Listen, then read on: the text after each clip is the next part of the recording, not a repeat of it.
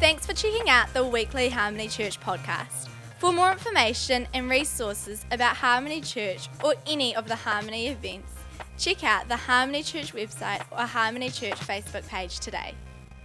So, so we've been doing this series about stewardship, and um, I tell you, I'm, I'm actually really serious about it because it is really about the harvest. It really is about the harvest, guys. It's really about the harvest. I really, I, honestly, I have such a sense at the moment in my own life, my own, this whole thing of consolidation this year, the whole thing of getting things right in our lives. The reason why God wants to consolidate our lives, why He wants to have divine order in our lives, uh, in our marriages, in every part of our lives, but also in finance. The reason why is because He is so passionate about the harvest. He is so passionate about what, what the harvest, and He wants us to grow up. I really had this sense grow up us. Grow up into stewardship, grow up into our responsibility. Sons and daughters, they manage the Father's kingdom, they manage the Father's business. We got the ring, right? We got the authority, right? So we start using it and we got to understand these things. It's very, very important, everyone. Very important for the harvest. He's calling us into maturity. And sons and daughters, are good and faithful stewards of everything that God has given to us. Amen? Yeah. Amen. I want you all to be involved with this. Okay? Some of you are really involved already, in particular Jared, he's been trained well. Um, but all of you, don't be quiet now because then I feel a bit um, lonely. Okay? Make sure that you kind of interface with me. Amen. Preacher Gideon, you're looking good. And everything helps, you know, everything helps, you know, for me. So I don't feel too isolated here because it can actually be quite lonely up here. Did you know that? You want to try it? You try it. Okay, here we go.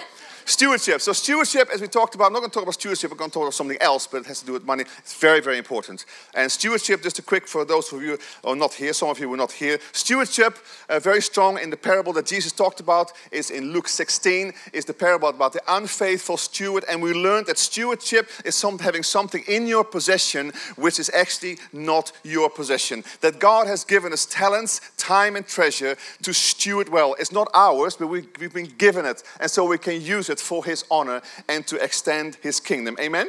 And we saw the whole thing of first that money is a trust, that God has entrusted us with finance in a way, and He wants to put to us to put Him first in this. Now, watch this. I thought it was really good. Now, I love Proverbs 3 9, right? It talks about honor the Lord by giving Him the first part of all your income. He will fill your barns and wheat and overflow, right? That's cool, right? We've all learned that, right?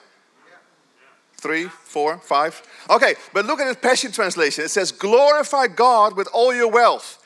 Honor Him, honoring Him with your very best, with every increase that comes to you. Look at this. Then every dimension in your life will overflow with blessings from an uncontainable source of inner joy.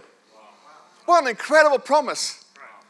Do you know why Jesus talked more about money than anything else except for the kingdom? Why would that be? It's not a rhetorical. What, why? Why? Represents your life. But how? Why would he say that? What, what can it do to you? Absolutely, it can control you. It's one of the hardest things for us to give up and to trust God in. That's why Jesus talked about it. If Jesus talks about it, I can talk about it. Amen. Amen. Wonderful. Anyway, so every dimension of your life, inner joy, it's about joy, guys. The joy of the Lord. The joy of the Lord is your strength. He's given us all these things. And the wonderful thing is when we start to steward these things well, He just gives more. Yeah. It's actually fun. It's actually joyful to be involved. Amen? And then we saw that, uh, that money was also a tool. It's a tool in your hands, it's a tool in our church. It has a purpose. And the purpose is it's awesome because it can influence people for all eternity if we didn't have this church, these 35 people have come to Christ this year already, and 200 is the goal this year at least, they will not come to faith. If not, we do the stuff right here and we pay our way. Amen? It's very important. And when we give to missions, by the way, we forgot to talk about this. Today is kind of the last day for you to say, I want to be involved in missions. All of us, come on, above our normal giving, please. Like $5, $10, $50, $100, whatever you want to do, be involved with that $3,000 because then you are changing people's lives forever. Whether in India, in Thailand, at the, at the right here, when the people go to feed the poor in, on the street here, we are all involved with this missions and you are changing lives forever because every time we are generous in the kingdom, we invest into eternity. And you, if you haven't done this whole series, then go back to Luke 16 and read it. How we can use stuff and use money for eternity. That when we get to eternity, people come to you and say, Hey, because of you, because you gave at that meeting, at that church, I got to faith, and I'm now sitting in my in my eternal mentioning. It says there, literally talks about it. So have a look at that. Have a look at Luke 16. Amen? Amen. And then it says also that money is also a test. And that's why Jesus often talked about this, because where your treasure is, that's where your heart's going to be too. And he says, Where's your treasure? And of course, God wants him to be our first treasure. Amen? He wants Jesus to be the first in our lives. Amen? Now, what I want to talk about today is a little bit different, but it's the foundation of all this stuff in many ways. It is called the principle of first fruits. Now, it's a bit effy. You say first fruits. First, first fruits. It's very, very powerful. And all throughout Scripture, we see these first fruit offerings. It's really beautiful. And the concept is, it comes actually from God's creation work, that it says, because God created everything that exists, all of creation belongs to Him. Psalm 24 1, it says, God claims the world as His, everything and everyone belongs to Him. Therefore, that, therefore, that which is first and best belongs to Him. Right. Now, I want you to learn this. I don't want you to just listen to me. It's a rattling on again about stuff, you know, this Sunday. We're here to learn stuff, right? Yeah. And to grow. Now, I want you to have Jesus first in your life. I want to have Jesus first in my life. Now, for me, what it looks like is, of course, finance, but also, I, I, I told you that before, and some of you are doing it. I have communion every morning, right? This morning again, I'll have it again in the minute. It's two times. But I always, oh, he does it too, right? Jason, Jason, and me. Can I ask you, who is doing it? I'll ask you, not to embarrass you, but to encourage the rest. Who is doing it every day? Yes! Look around, guys, it's awesome. At least eight are doing it every day. Can you imagine if all of us do it every day? Can you imagine if every Christian on the globe would do it every day? What an empowering this would be. I tell you, when you put Jesus first every day, the first fruits of your day, something happens. Uh, people ask me, why, what happened to you? What happened to you the last, I mean, Jason, you can probably talk about it. What happened to you over this last, since October, that I haven't missed one day? I said, I don't know. It's something about being under his covering, placing him as Lord of my life, coming on in his love, sharing the first meal with him. And what I do, and that's what I like probably most of it, is I pray for so many people. I pray for everybody that has cancer in my life every day. Serious? Every day. It's about six of them. I pray for my family every day. Holland and here. I pray for you guys. Not all individually, I'll take too long. But uh, I pray for the church, you know? And, but when I know something happens, I will come to me. I pray. So what happens on the first, in the beginning of the day? What happens? I come under his lordship straight away. I think about him. I think about you. And, and, and I don't think about me. It's very healthy to think about somebody else. And what happens then during your day, God loves it. So when you go during your day, something happens because suddenly He can trust you with people and things, and some, somehow He brings people into your life and things start happening. I love that more than any of the stuff. And it doesn't have to be long, three minutes. I always go outside. It's getting a bit cold now, though. I go outside, little piece of bread, little drink, you know. I feed some of the birds also, the birds, you know. And it's God's creation, and I love the bird.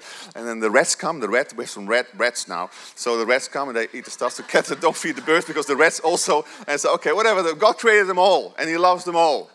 But they look really creepy, those rats, you know. they're really big and scary. And they're in the house. Anyway.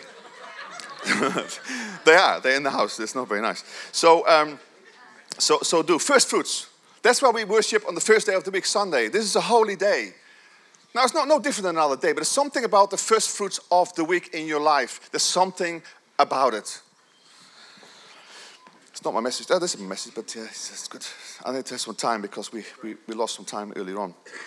So, the first and the best. We give God the first and the best. The, the, the principle of first fruits is throughout the whole, it's going to be 12 o'clock, guys, be, be, throughout the whole Bible it is not actually connected to one covenant. We have seven covenants in the Bible, five are grace covenants, two are law covenants. And throughout all the covenants, first fruits is a principle of God putting God first.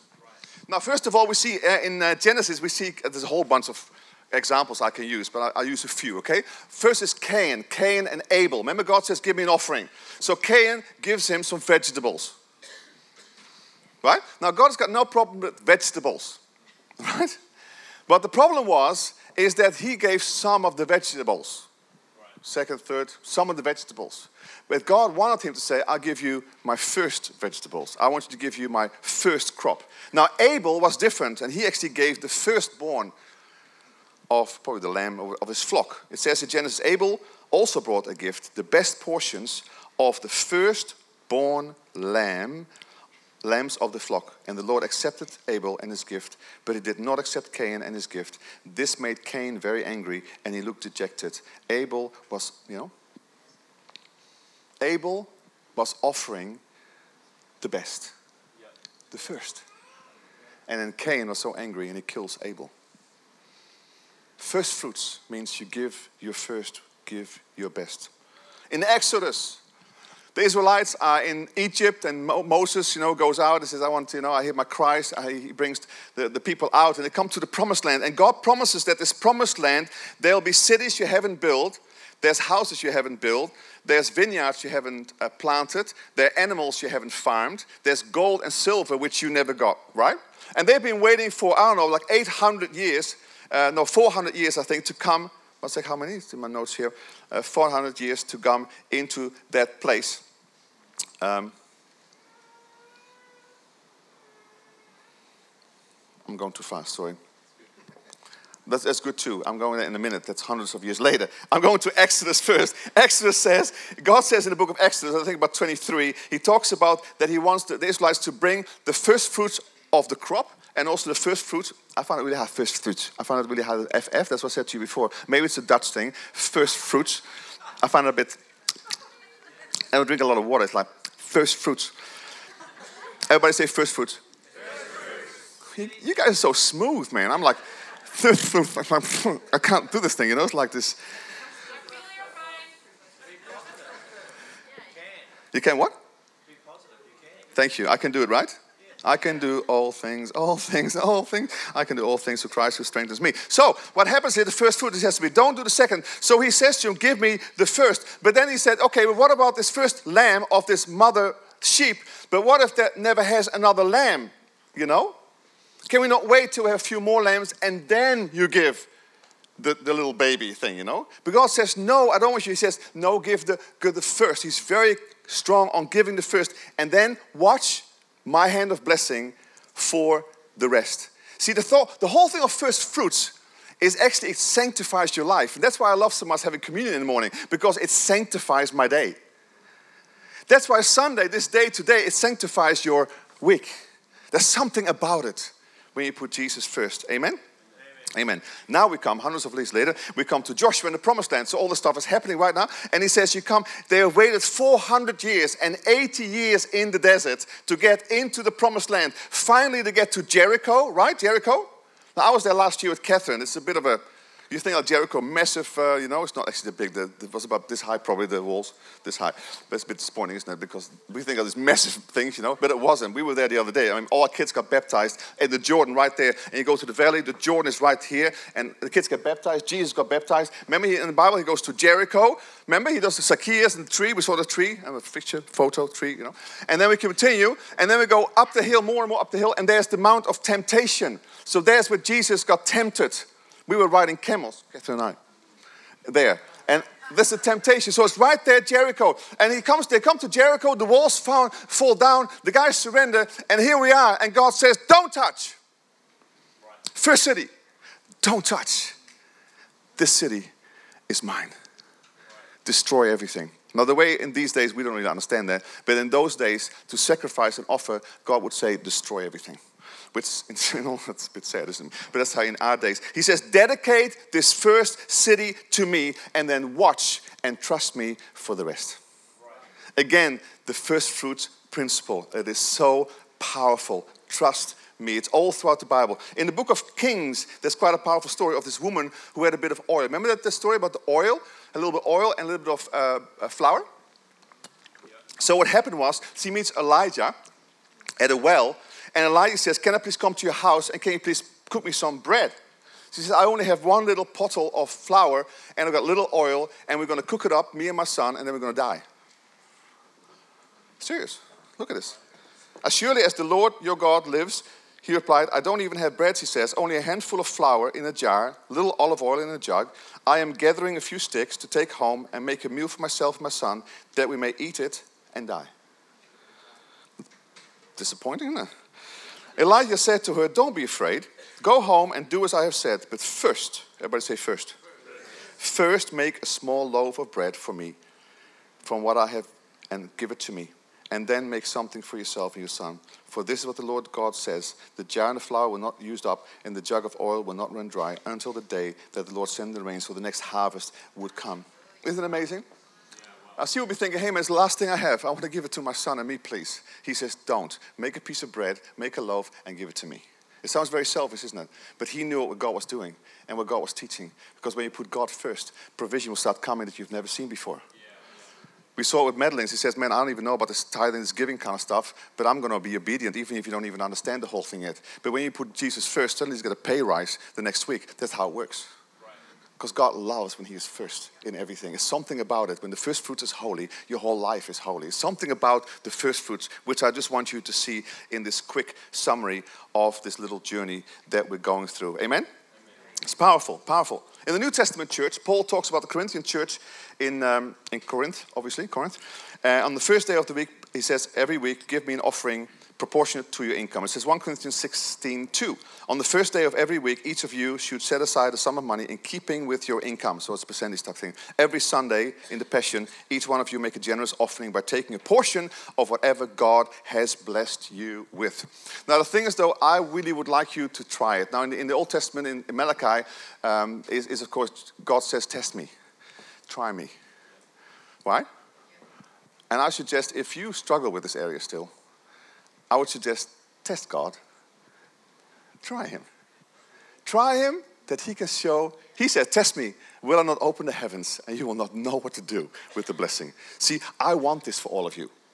It's not talking about money. It's talking about money again. No, I'm talking about a prosperous life. I'm talking about the, the harvest. I'm talking about you coming into your destiny. I'm talking about sonship. I'm talking about maturity. I'm talking about growing up.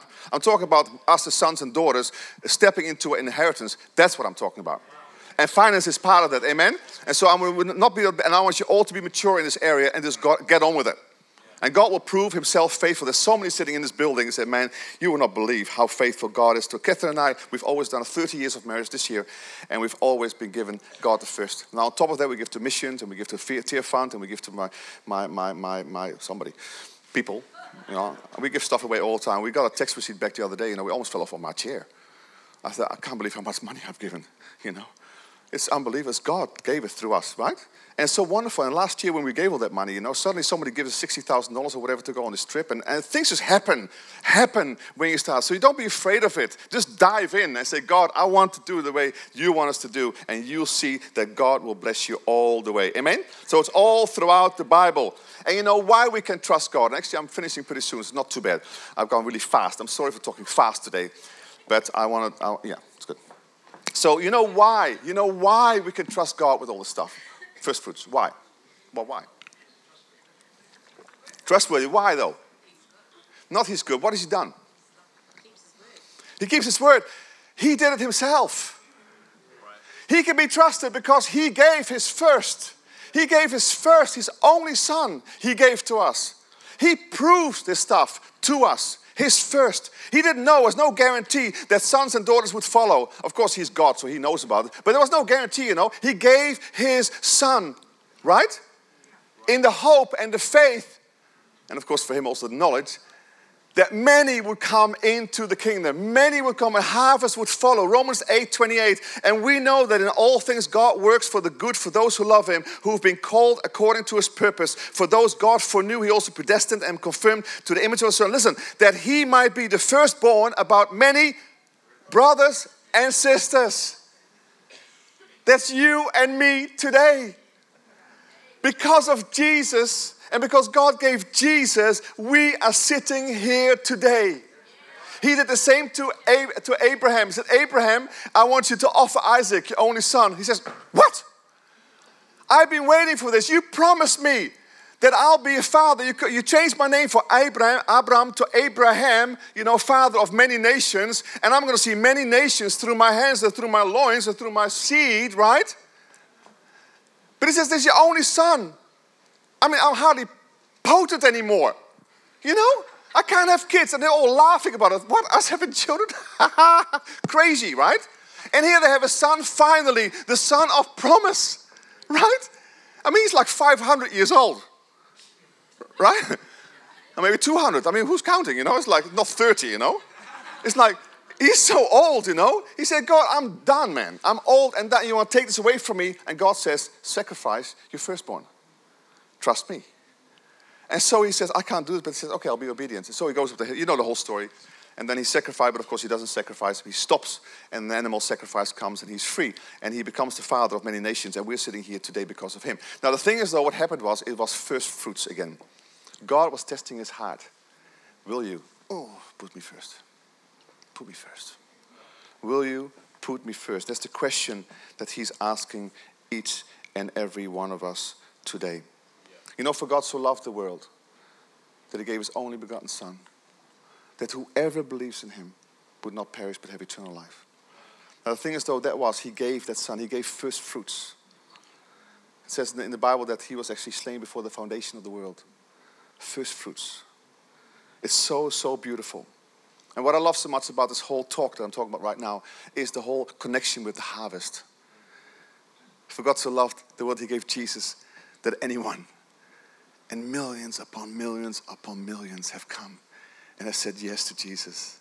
And they're going to be in this glorious wedding feast of the Lamb at the end of time. Isn't it wonderful? But He did it first. He took the initiative because He knows how it works. And so we come to the communion table today. And this is the communion table is our celebration of first fruits. It is actually Jesus is our first fruit. It says in 1 Corinthians, look at this. But the truth is, Christ is risen from the dead as the first fruit of a great resurrection harvest of those who have died. A great resurrection harvest that Jesus has. For since death came through one man, Adam, it is fitting that the resurrection of the dead has also come through a man, Christ, even as all who are in Adam die, as we know sinful nature, got to be changed into a nature, into a God nature, be born again in, by the Holy Spirit. And also you who are heirs in Christ be made alive, remember, new. But each one in his proper order. Christ, the first fruits. Then those who belong to Christ in his presence. Of course, he talks about also the last days when all the people who died um, uh, will, will be resurrected. And of course, there's two things. One, at Easter, when you become a Christian, as you know, you become uh, resurrected in your spirit. Remember? You become a new creation. You'll be born of the Holy Spirit. So there is a, a, a form of resurrection, if you like, as we res- raise with Christ in our spirit. We're seated with Him in heavenly places. So there is that already now. But of course, now also He's talking about the end of time when all of us, those who are alive and those who have fallen asleep, you know, will be re- reunited with kind of our bodies. We have a glorified body. We'll be raised to life, a resurrection, right? It's powerful. It's all talking about the harvest. Community, communion is about communion, but it's also about the harvest. Jesus loves the harvest. And I think we, God, this year, we really felt like this is a year of harvest. I believe all around the world, I talk to people and leaders all around the world, they all say it's harvest time. God told me the other day why we go to Israel, even now again, why harvest time. I saw this uh, beautiful, um, um, what do you call it? A rainbow. I saw it from Jerusalem all the way to Christchurch, and I saw angels going around like this. I saw ascending, descending, and I saw the prayers of the people. Somebody asked me, Why are you going to Israel? It says, I know why we're going to Israel and why so many are going. There's a convocation there before the Feast of Tabernacles for two weeks long of nations coming to pray and to intercede for the world. And the thing is, though, that's what it is. It's all for the end time harvest. And the next 10 years is going to be a global harvest. It's going to be so amazing. And we're all going to be part of it. And I'm so excited about it because I can see the first fruits in our lives right here in our church. Amen? So we're going to celebrate this. His body was broken for us, it was smashed, it was annihilated. But by his stripes, we have found healing. His life was given that we could pick up His amazing life. And when you share communion every day, every morning, whatever you do, or every time you do at church, you take His life. You say, Thank you, Lord, for your life. Your life gives me life. Uh, by faith, Lord, there's substance in this life of God. And then you start praying for your friends. I'm just telling you what I'm doing on Sunday morning, every morning. And you're praying for your people who are sick. I say, Thank you, Lord. I declare the finished work over Mary and John and, and Catherine who are sick, Lord. I thank you, Lord, that your healing power goes over them right now. Thank you, Lord, for your finished work, all this kind of stuff. And then you take the cup. The cup is the beautiful cup of the new covenant in His blood. Not just for forgiveness of sins, it's a new covenant. And of course, beautiful wine talks about the whole wine, talks about the Holy Spirit. It's the new birth, it's the anointing of the Holy Spirit. It is the anointing that comes in your life. And you know what Rob Rubens talked about is that the anointing pulls us into our destiny. So then I start talking about my destiny. I said, David, my son, come into your destiny. Jonathan, Fabian, Saskia, Catherine, my mother in Holland. And I start praying. I pray for you guys here. Thank you, Lord, for our church coming into that. That's, that's what I do. Only takes two minutes. But you just do that. And so today, what I want to do, I actually want to take communion, and I want to do it. It's not about us. I want to actually start praying for those people that we're going to write the names that are going to be on those cards. I want to, I want to start praying for the harvest. Communion with God. Say, Lord, you love these people. You die for these people. We're going to see these people saved. Amen? So that's what we're going to do. Now, why don't we stand together? Catherine, you should have been up here already. Sorry, I forgot about this. I'm so excited what God is doing, guys. Honestly. I'm so excited about first fruits. I'm so excited about putting Him first in my life in every way. It is just so thrilling to see what happens through our lives. You know, you become so free when He is Lord over your life. Eh, you become so free. You're so free because He knows it. He knows it all. In His kingdom, we're called to seek first His kingdom and His righteousness and all the other things that you are so worried about. He's going to provide for you.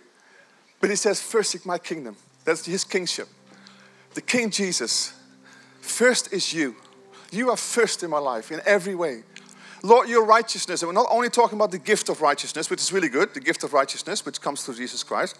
We also talk about righteous living, righteous doing, divine alignment, divine order, the right stuff. When we seek rightness in our lives in every way, when we look at our brokenness and say, Lord Jesus, we want rightness in our brokenness, in our marriages, Lord, in our personal lives, in our, in our, with our kids, with our relationship with other people, Lord, relationship and, and my colleagues, we want rightness in my life. We want healing in our lives. When we do this, then God says, Yes, I love doing this. When you put me first, look what I do. And miracles start happening through your life because God is a God of miracles. He's a God of new beginnings. He's a God of strengthening. He's a God of restoration. He is so amazing.